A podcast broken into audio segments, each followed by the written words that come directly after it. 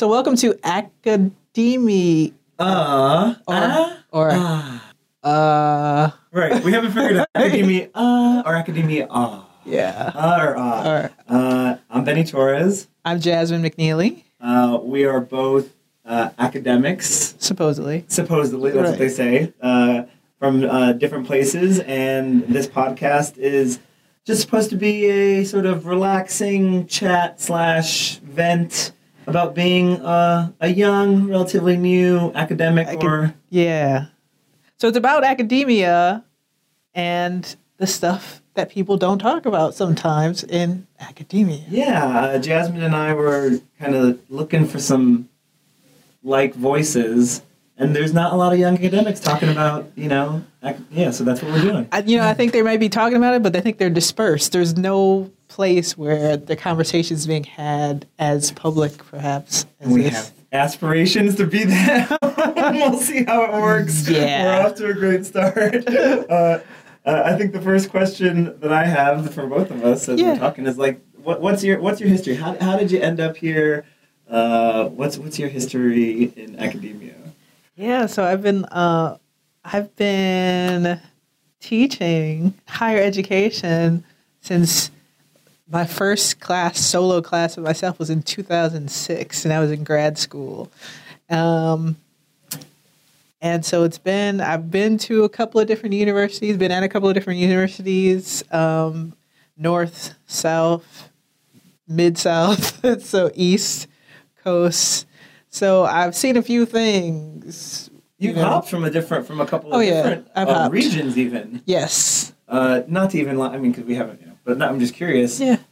Do you th- do you see? Are there regional differences? Are Oh. the regional differences for real, even in like higher ed? Absolutely. Absolutely. And that's not saying one is uh, more better than another. It's just completely different. And that that has a lot to do with the history of this country, history of states, and you know the emphasis put on public education and education in general. But yeah, it's it's different. Has it always A been lot. public for you? No, I've gone to a private, uh, worked at a private university, and uh, uh, you know that was in, it's very much it's very different, and some of the stuff remains the same as usual. So yeah, Uh, and just so listeners know, this first introductory beta, we're calling it maybe even episode zero. yes, Uh, we're really just exploring. So, you know, we might stumble upon some topics that we weren't even expecting that are inspiration for future podcasts. So this might be a little bit less structured than most probably, because we're just testing. absolutely. What about you, Benny? Yeah, my uh, interaction started a little bit later than yours. uh, I actually graduated in 07, but even back then I was an RA. I'd been an RA for four years, and the thought of interacting with young people in this age fascinated me. So I almost did it, but I, I ended up actually going to advertising, and it wasn't until uh, 2012 uh, maybe even a little bit later than that, 2013, that I actually worked in the first sort of like higher ed like uh, situation. I'd Mhm. done like mentorship and some light things and guest lectured, but I hadn't really like formally been asked. Uh, and I was asked at the Chicago Portfolio School. So people out there might not realize that there's a whole sort of genre of pre-professional colleges or schools uh, in advertising that are like non-accredited. So like the, we're talking as light touch here as possible. Like if we're talking public-private, this is almost like professional as a third genre. Right. Uh, so I taught a couple of classes in digital creativity uh, there, and it was in the Midwest. It was in Chicago, uh, and then this is actually my first formal academic position. So for the last year and a half, I've been uh, visiting professional, profession, professional, visiting professional slash you know lecturer. Uh, Yeah. At, yeah. Here in the southeast. Here in the southeast, yeah. Uh, So I wonder, like you, the thing you mentioned is that you worked in housing for a while. I wonder, I did too. So I'm wondering, like, how many people who go back and teach and stuff like that have started off in some kind of like housing or something like that. I think you're onto something because I think like student housing, until I got into it, I didn't realize that like thinking about twenty somethings, early twenty somethings was a was a thing. Yeah. Obviously, it's a thing. Like I guess we tend to. It was one of the things I appreciated most about my college experience, and then stepping away from it is that like in America, college still has this like almost Pleasantville like characterization. Sure. Like it's like a it's like a cartoon version of college in our collective culture. Yeah. And even being an RA, let alone an academic now, the difference between what we sort of see in movies and idealize as the college experience, Experience. Yeah. one is changing so quickly, but also that sort of cartoon is a cartoon in a really kind of crazy way. It actually makes you wonder how do we not have more pop culture that gets into the nuances of this age group Right. or of this sort of like world, not even age group, because it's much broader than just 18 to 22 year olds, Yeah. but like it's something that is kind of like a weird cartoon version. I think housing might be the Well, I definitely think it, there's something because housing, right? So you get people at the absolute worst. Like housing is a crucible. Like you get like stuff gets all kinds of emotional and physical and and economic and and social issues are all in housing, and you have to deal with that. And there's like educational programming that has to happen in housing. So like everything happens all at once and it's like if you make it through that, perhaps you should go on and and, and if teach you survive it, I'm right. so passionate about it. It's a good point, and it was so funny. The reason I didn't go into housing was because of a high school teacher of mine. I went back to my high school as I was in college because I had a weird high school where we did that, and I, I, I, I you know, and it wasn't even a teacher that I particularly enjoyed. Uh, but I mentioned that like I was in housing and I was interested in sort of like continuing with, you know, higher education or in some way serving that. And she said, no, no, no, don't do it, don't do it. And I was like, why? She's like, you're gonna live like you're in college for the rest of your life, and like that's, that- that's kind of all it took for me. Like, and she just said it with such like the fear in her eyes Yeah. that I was like, okay, cool. And that's what's so interesting to me, and why I think this podcast needs to happen, or like we need more of these conversations Right. because this is such a weird, unique sociological, anthropological experiment that's is. happening. And no, but like, we just trust these 18 year olds to go into the system. And like, you know, we have college towns, there's whole towns devoted to it, there's whole language and culture and services. and, like, rankings. rankings. You know, you talked about housing. It just dawned on me like, we're getting, you know, it's such a weird time in your life Exactly. and we're get as as people who were formerly in housing and as people who are now teaching, Right. we're we get a front row seat to all that crazy. And you know, it's funny that you call it an experiment. It is a continuing, it's like a longitudinal study. Let's start like way back and then, then continue on like hundreds of years because uh, you throw some new stuff in, let's see if it works, right? So it's, I mean, they talk about like prison industrial complex, there's like the university industrial complex and like the housing industrial complex. But like all of these things have significant ramifications for everything. It's Yeah, interesting. It's it's so funny because it does. It has ramifications across the board, and I think the funny thing is we're used to either talking about it in a very sort of formal, you know, more research oriented language and sensibility, right? The language of academics, of academia, that sort of traditional ivory tower thing. We tend to not have casual conversation No. unless we're reminiscing about this stage of life, which Right. is really interesting, or this group of people, or just the college town or the college experience in general. Uh, you'll notice, by the way, as as we continue talking, I'm sure I definitely have a bias towards undergraduates. So, like, I will more I will more often than not sort of reflect that that that bias. Uh, you know, and I'll, I'll try my best to sort of keep on thinking about grad students and PhDs and all that kind of stuff. But it's just not, and I think that's one of the reasons why Jasmine and I are sitting here uh, we're sitting here because we come from it from very different perspectives. I'm coming at it from an undergraduate student mindset. I only have my bachelor's. Uh, I mean, I would. Some listeners might even scoff at that and go like, "How do you even call yourself an academic?" But here I am. Mhm. Um, so I, I, I just a caveat. I will always sort of. You'll hopefully you'll keep me. Oh. no, I definitely see that. Well, one of the things we probably will talk about is is there really any difference between undergrad and grad school anymore because you know of how things are many more people are going to grad schools or things they're calling grad schools or whatever and, and we'll see what that actually means so yeah, I'm curious to explore it. So like, you know, um, on the on the path of more things to explore. One of the questions that we have here, just to talk about, is like Jasmine and I got so lucky as to start at the same time. Same time, yeah. Uh, so I'm curious, sort of like it's been about a year and a half. Mm-hmm. Uh, what what things are on your mind a year and a half or so into the experience? And you know, we already talked about you know something we weren't expecting, which was housing. Yeah. Uh, so I'm just curious. Let's ping pong back and forth on sort of like how it's been. Well, I mean, I guess uh, as far as things go, it's been fine. You know, which fine could mean so so many different. It's been fine. Um, it, there's just a lot of things that you think about at a university, especially like a, a big old land grants flagship, you know, uni- public university like the one where where we are, and so there's a lot of things that go on. There's a lot of things that students face that face the campus. You know, there's outside, there's external like politics and things that are happening in the world today and in the country today and in the state today. And there's stuff that people face on a regular basis, economic things and, and social things and and you know emotional, psychological things that people face, and the, all of this affects people. And I think um, navigating that is very interesting, right? Yeah, I mean, on the on the politics thing, not national politics, but like organizational politics.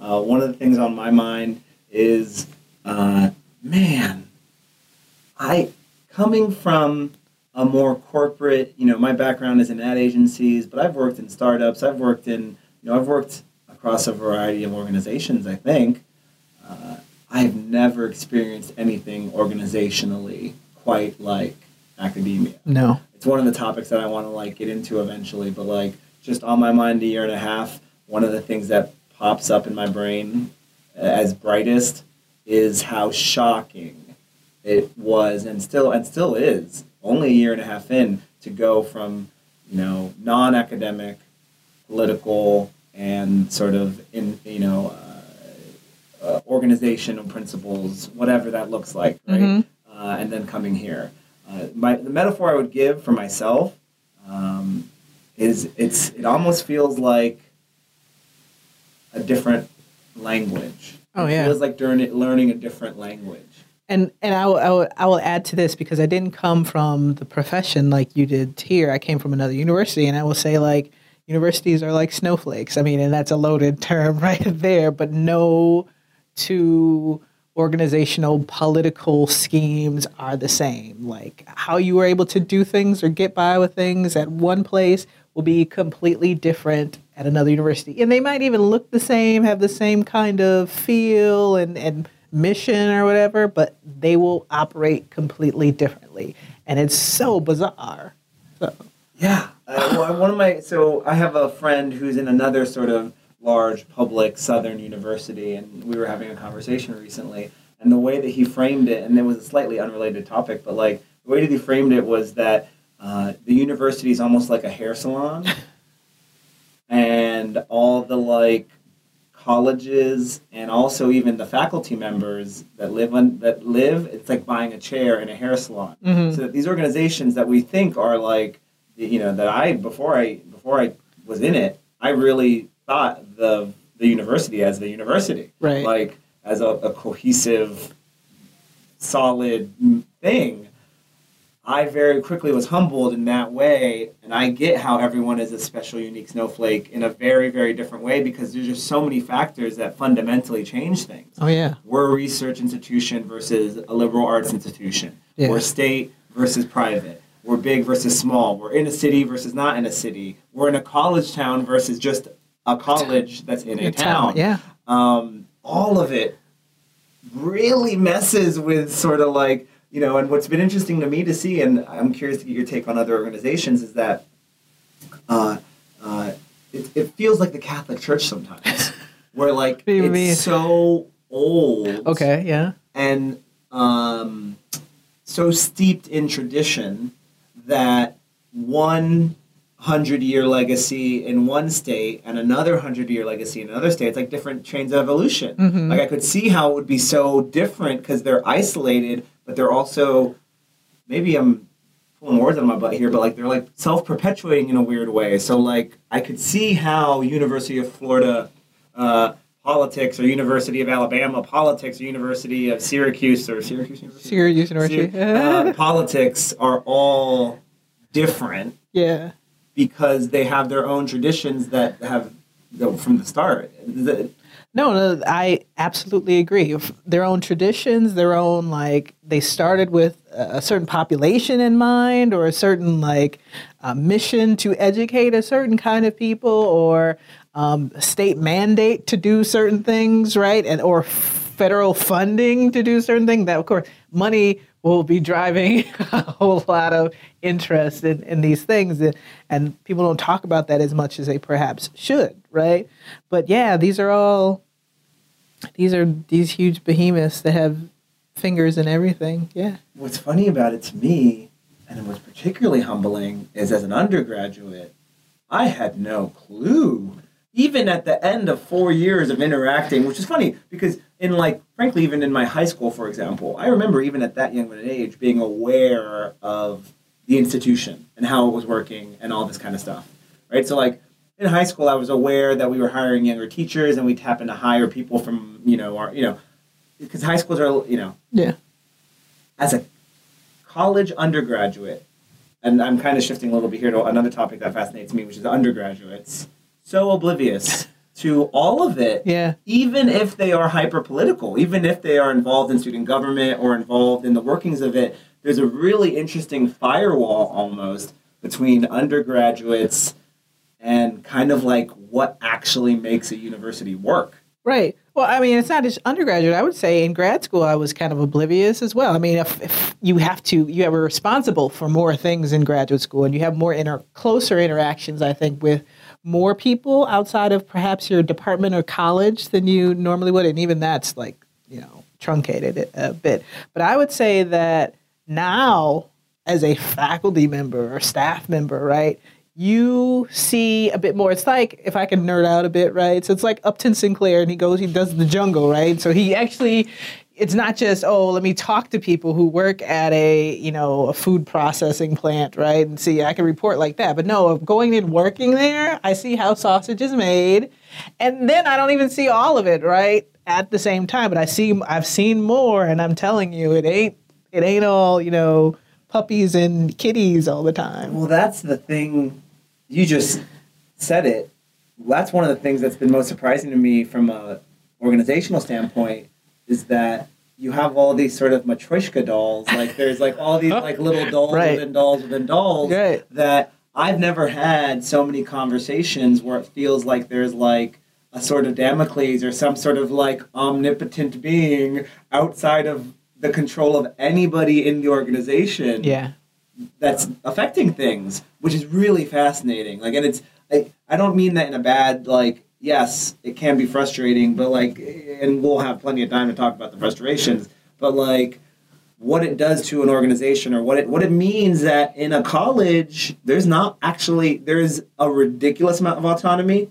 So, for example, I came here with just a good luck and a pat on the butt, and had to create four classes myself, and and it was not given a lot of support or guidance on that kind of thing. I was even I asked someone who had this position before me sort of about the rules and like you know what the check-ins were going to be like and what the evaluations are going to be like and all that kind of stuff, and he laughed at me. he straight up laughed, right? Because I didn't know. Because coming from Right. industry, you Right. you know expect something. Um, so it is super entrepreneurial. It is super. It's way more entrepreneurial, and than I think people realize. But on the flip side, you are way less in control of the things above you, or you have less access. So if I if I had a problem with my company, I could go up the ladder, and I knew who at the end was making end decisions. But here in academia, it's shocking that because there's like it's like uh, Shinto or the Roman pan- pantheon of gods. Right. like there is a menagerie Oh, yeah. of all these different forces that don't necessarily have to work together or even like each other as, as not as people as as forces. Yeah. Super You know, strange. I mean, that's interesting you brought that up because people do think it's it's very enterprise oriented, it's very entrepreneurial, and very people say it's very autonomous, right? So we are given a lot of power. We get you know academic Yeah, freedom, academic- which will probably I'm sure will be a, a topic of conversation as we go on. But at the same time, within the bounds of academic freedom, there are freedom is not necessarily as free as we we think it is, right? So there are boundaries and there's a a like a overarching mission or vision that gets interpreted many different ways by many different people as far as what you're supposed to be doing. So that's been one of the other interesting things for me uh, in terms of getting things done, in terms of innovation, Yes. in terms of higher education innovation. You start to gain an appreciation for how the startup model that yeah you know what it's drastically changed the world and technology and our country and all that kind of stuff. But you start to get a sense for how incompatible hmm hmm these century long systems are with disrupted being disrupted. Uh, and in a weird way like and i don't know if there's a topic here or not but like I, wonder about higher education like i wonder if it's if it's ripe for disruption or if it's even possible to disrupt because and i hate this word i don't mean it in a bad way this word i'm going to say it's bureaucracy is the word but I, I don't mean it in a bad way. Sure. I just mean listeners, particularly if you're not involved in academia, but certainly if you are involved in academia, you realize how much, how many layers there are, uh, by necessity almost, or at least like it would take a reset to such an nth degree that like you know it's a, it's a different it's a, it's you don't call it higher education at that point anymore. Like it's been built this way for a reason, but it's also really resilient Yeah. against disruption in a weird way. I don't know. I yeah, I think it's resilient, but I think also resilience, and we'll probably talk about this, but resilience, the resilience of higher education is based to a, a huge extent on the support it gets from uh, like the governing bodies, right? Whether that's from the state legislature, the governor, but also we're thinking about uh, accreditation people and, and national and even I would say to a smaller extent international organizations, right? I think, you know, people touting or people have touted like MOOCs is going to be the, the disruption, online education, and, and all these other like startups. Oh, you don't need to go to a traditional college. And for some people, that's correct. I think, though, one of the major things uh, with respect to higher education is thinking about um, how it's characterized or how it's been characterized, right? For a lot of people, higher education is a way to for upward mobility. Mm-hmm. For other people, it's just like, oh, I need to go to get a job, right? Or I was told I had to go mm, Right. to to get a job, and then that seeps into how they approach their time within higher education as well. And I'm not saying people aren't concerned about getting a job, period, right? A career or whatever.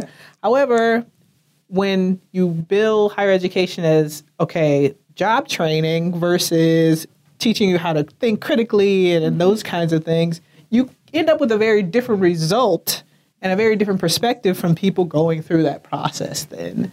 I mean, it's just such a tantalizing topic, and I'm sure that there's maybe we do devote a whole episode, or maybe a, a, a pretty episode pretty soon to this. But I do want to touch on it, and I want to. I'll, I'll give my take, and then you give your take. Let's dial it all the way back here and say, for you personally, for Benny, for me personally, what was the goal? What was the role? What was the importance of higher education? And when I think about it, I see such a disconnect between what's happening now for most students and what it was for me. Yes. For me, it was explore, experiment. It was luckily I had gotten an education that had bred critical thinking Mhm. quite a bit, but it was being challenged in that even more. It was also a lot of free time. And I don't mean that in a bad way. What I and I don't mean free time in terms of not time not with homework, but like even your homework expanded out more. So ha- I I felt like one of the biggest things, one of the biggest roles for higher education for me was helping me figure out how to figure out Yeah. helping me, you know, forcing me, giving me the freedom to make those terrible mistakes and learn okay what kind of learner am i? What kind of person am i? Uh, and part of that that was important for me in higher ed and i think it's the reason why so many people have nostalgia for it is the friendships and the sort of like connections that you build between people. Part of higher ed for me though was connecting with people i didn't expect. Mm. uh, connecting with people that were different than me. Uh, i actually feared coming you know I, I feared going to the college I went to because I thought it wasn't going to be different enough. I thought it, I thought it was going to be pretty homogenous. It ended up being pretty heterogeneous, and that felt pretty fundamental to me. Um, the other role I think in higher ed was, and this sounds so basic, I guess, but it was sort of like I was introduced to people older than me who really pushed me in in in the way they wanted to push me, and that's where the autonomy comes in.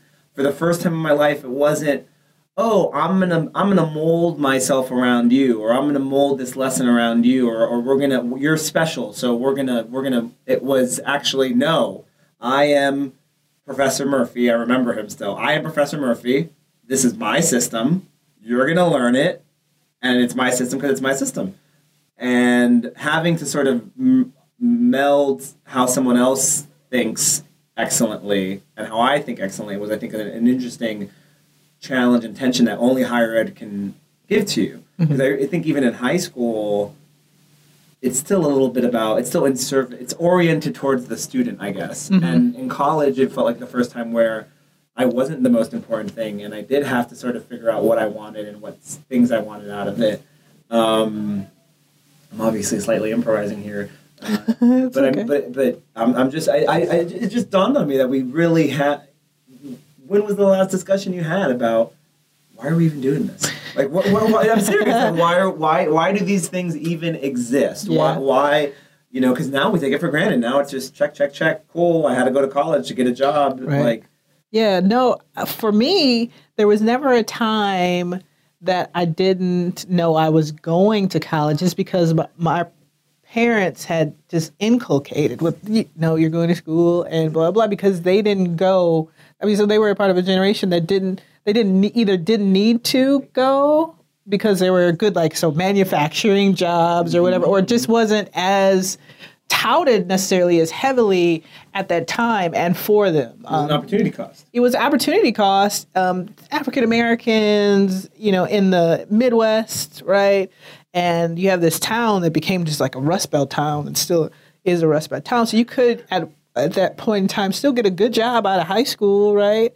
And so you didn't necessarily need to go, although it was a good thing to go, right? It was a luxury thing to go. And they went back to school while we were me and my brother were younger, but there was never a uh, there was never going to be oh we're not, you two aren't going, going to school. We were going to school, and so when I went to school, it was a lot of autonomy, but a lot of it, if I think back on it, was like grow up. And so I've obviously done more growing post, you know, undergraduate, but a lot of it was growing up and making decisions for yourself and, and thinking critically and finding and exploring and working in housing and to see how how that shakes out and dealing with people and people from different perspectives, people from my same city but had totally different experiences than I did. And uh, so a lot of it was like, you know, uterus up, right? and, and grow up and and and and become what you're starting to be. It's a big point that I that I, I kind of totally glossed over, which was it's also I think the role of higher ed is in a weird way to create. Oof, I'm, I'm already using this word uh, to create a safe space. Here's my problem with that word: is that people have taken it that phrase and taken it to mean this is a space that is frozen. No. Yeah. Whereas what I think of a safe space or when I think of colleges, no, it's the exact opposite. This is where you fail. This is where you can fail the hardest you can possibly fail. Right. And know that there's a system and a network around you that as long as you don't kill yourself, you're gonna you're gonna be able to learn something from it and move on in a productive way that's not just only on you that's like a community around you right and that doesn't exist in many places no. And so one of the I think unique roles of higher education is to be is like look when you are first growing up Yeah. because we're mean you, you hit the nail on the head. We're all all you know we're always becoming you know more grown, however whatever that means. But really, that eighteen to twenty two is the hmm. first time that you have legal autonomy and you have right like Right. legally they are saying and culturally we are saying you are now grown up. And part of higher ed, I think, is creating that space for failure Yeah. and having resources there to help you put the pieces back together so that when you have to do it in, in the quote unquote real world, you can do it on your own or you can figure out where those resources are. Right. So you are kind of, I mean, and again, because higher ed is expanded, there's a lot of more different kinds of people, people who are working. So they're not like kid, you know, how we think of like kids, 18, 17, 18 year olds going in in their first year and they don't have to work. They're just there studying. So there's a lot more people who are have been working for a long time or, you know, even though they're 17, 18 years old, right? So a lot of different perspectives. But like as a as a whole, we think of like people who are kids who are adults but they're kids right and you think of a baby a baby they you know you have them in a safe safe place but they fall all the time they run into walls they you know mess themselves all up all the time but they're never for the most part unsafe right we think about they're not in a space usually parents don't keep their babies in places that are unsafe but they are a lot you know they do do stuff that hurts themselves Yeah. right so I, I see I see your point about the people who go back to school, the, the, the you know, the people who are a little bit sort of more into their lives. I actually just had an interaction. I still think in some way, in the area of expertise, what college or higher education allows you to do is fail in that individual space then. So for example, entrepreneur came up to me and uh, I had sort of uh, Jasmine and I were in a meeting uh, before this, uh, before we recorded this, and I double booked. I, I, I mistakenly had him for a meeting, and I was in another meeting, and he it was for something related to his business, yeah and he reacted to my being 10 15 minutes late. So deep and which is unprofessional but he reacted so unprofessionally to that small slight right? Like people miss meetings all the time. It's you know you know it's not the most professional thing in the world but right? And he also hadn't done the basics needed uh-huh. to sort of get what he needed to get done. Yeah. That kid, if he were 30, he still might not have the norms or understand sort of like on the ground what it takes to actually get things done. And I still think that like my interaction with him was, "Whoa, you really messed up here, man. You are you you you you you are yes, I was unprofessional. Actually, here are some tangible things that you did incorrectly based on the goal that you wanted. And as I think about anybody who comes through a higher education system, it really is being told like, "Whoa, you think you know this? You think that's how you, it's done? Here's how you know I would do it. Let's figure it out Mhm. together, so we can figure it out your way. It's not you are learning from on high. It's like let's work on this together uh, in some way." yeah Um, it's a question though that like because even in the language you used about your own life, you just assume that you go to college. Mhm. Like somewhere along the line, it just became like another check, check, check.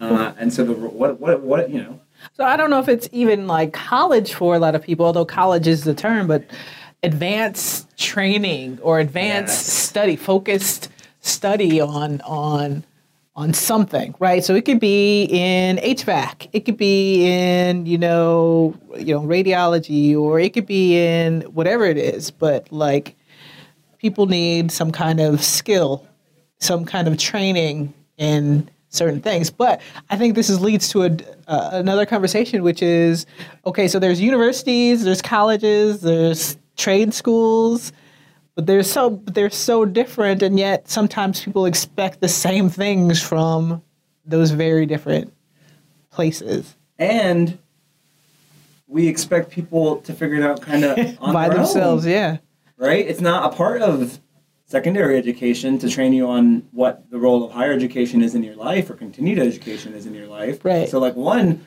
first you got to have parents like you and I had that are pounding it in you. Learn, learn, learn, learn, learn, right? And that's just that parental thing. Uh, but then you got to critically think, okay, why? Uh, and that's a question that, and th- this is another topic I want to hit on uh, in some future. Somewhere along the line, and I'm not even trying to get into policy, but like with standardized testing in secondary education, a lot of the people I am seeing in our world right now lack the fundamental unit of, I think, improvement, which is critical thinking. Mm-hmm. Mm-hmm. Where like they are really just looking for an answer. Yeah. Just give me an answer. And I have no interest in sort of, okay, but how do you get to that answer? Right. And why is that the answer? And do I even need an answer? Like, you know, like not asking the why. Uh, and heck, you know, we just sat here talking for five, ten minutes about the role of higher education. It might be summed up in like, why? Yeah. Like, not how, just, but why? Yeah. And asking that question and being able to build those things, uh, you know, yourself. Also, I, I I have always believed that people in perhaps in the United States, for the most part, I'm not sure about obviously Canada, Mexico, and other other countries, but people have not placed the value or have taken the value away from learning a trade you know, car mechanics, like I said, H before, HVAC and stuff like plumbing, journeyman kind of, you know, welding. People have taken the value from that. And so you have people who would otherwise be working with their hands, and that's great and it's cool and it's nice, but you know, maybe they can be doing that, making a huge amount of money, more money than many of us mm-hmm. make, right? Mm-hmm. And they would be happy, except except that they're told, oh, you have to go to university. And the skills that they would use, plumbing and, and working with their hands, are devalued, right? Mm-hmm. Oh, there's a, a plumber? Ugh, what? You know? Or even if they don't say, ugh, it's looked down as not as great of a profession, perhaps, as it should be. Right. Plumbers make good money. Plumbers are entrepreneurs. Plumbers plumbers own their own businesses, right? you know what I'm saying? The modern world is way more dependent On on, plumbers, plumbing right. than on advertising or on like you know, You know what I'm some saying? of the things that we teach here. Genuinely, Right. It's a really good point. But it's looked down upon, and even even I'm sure even this conversation, somebody's going to hear like, "Oh, why are you telling people to go into you know the skilled trades? You're looking down on people." No, I'm not looking. I'm saying Yeah. some people would rather be working with their hands or make like that's how their made, right. brains That's how they're- work, and they they would do it an excellent job in that. Instead, they've been told, "Oh, you know, you know, try to go to this school and and do this kind of work that you're perhaps not even interested in." And you know, that's a shame. This brings me, it brings me to another thing. Uh, I know both of us are itching to talk about, and it's, it's a multi-headed uh, beast. So there might be, and it's It's Hydra. Hydra, uh, which is diversity, Yeah. which is diversity, inclusion. I mean, even those words are are are, are making me roll my eyes. Yeah. You know, di- when different people yes. who disagree Yes. or have different perspectives come together in an environment in which they can all speak and there's a system that allows for mutual respect, great things happen. Yes. And college is, of all our places, probably, or university, higher education, of all our places, is the place where that can happen the most, or at least where we where where, where the environment is nourishing for it. Um, so one of the big topics, I mean, Jasmine and I, you know, just this morning we're in a meeting that was a diversity meeting. Yeah. One of the topics we got to address is diversity across the board, or Yeah. maybe even talking about the word itself and Yeah. figuring out what's a better way to phrase it because, you know, it has an effect. Yeah. Yeah. Um yeah. so like so I graduated from undergrad in 2002. So before I graduated, I was working in the dorms in a diversity capacity. So it tells you like how, how long we've been, and even before I was on campus anywhere, they were doing diversity and inclusion kinds of things. And here we are, still working on diversity in public education, higher education. So I think one of the questions that we came to like today was okay, we can make all these lists, we can brainstorm ourselves to death. Now what? Like, what are we going to implement and how is it going to be sustained and how? Well, I think it boils down to this question How valuable is it to you? Like, how much is it worth to you to have diversity? Is it just so we can get like accreditation? Or is it like, I see you as a valuable part of my world or perspective? That's why I want you here. And it's funny because you're using uh, like I and you words, and maybe I'm just protecting myself. I almost see it more like the institutions themselves, colleges, universities, higher education in general. Yeah. When you ask an individual, usually their response is to be pro different people, pro different perspectives, particularly in an academic tradition. Hmm. Usually. Yeah. we I would love to debate that Okay, one with you. yeah. That's a future topic. But I, I, I- tend to err on the side of optimism in that, like, and it was something that I think uh, Obama said in his farewell speech or whatever, that there's a reservoir, assume a reservoir of goodness in every person. Uh, Uh, so I, I try to do that. On the flip side, I see how m- many of the same people, I'm trying my hardest not to use that adversity word, how many of the same people are in leadership positions, are faculty members, our staff, are, are, are you know, are these things in, in colleges, uh, in universities, in higher ed, and it's a, it's a huge problem. yeah. Um, and even worse, where we are the last stop before full citizen, arguably. Yeah. Right? And I mean citizen not with an uppercase C, but Right. lowercase Lowercase. So it's on us. Like that, it, it- there's almost a moral imperative that you can imagine as the last stop that is not is not being fulfilled. And I think it's the institutions. It's like Well, you know, I, I agree with you. It's institutions, but like from in I guess in all my perspective is that no no institution, no algorithm, no reservoir is anything without the humans behind it. You know what I'm saying? So it always boils down to the humans. Why is this algorithm uh, perhaps coming up with this very you know racist results? Well, who programmed the algorithm? You know what I'm saying? It's all based on our prejudices, our viewpoints, our mm-hmm. perspectives, our lack of interactions with other people. Mm-hmm. And if that's not a part of our consciousness, then we're not going to worry about it. So, and that's how the organization is going to run. So when I use I and you, Yeah. what I mean is it it's really going to come down to the personal. it's the change the hearts thing. It, It's- it's well, you know, I'm not a, a touchy feely by any means, but yeah, I guess you know that's it. It's it's really about what I've, what you and I encounter, and what's part of our consciousness on a daily basis. and uh, I- I'm, gonna, I'm gonna wrap it up here. And uh, Oh, yeah. here- here.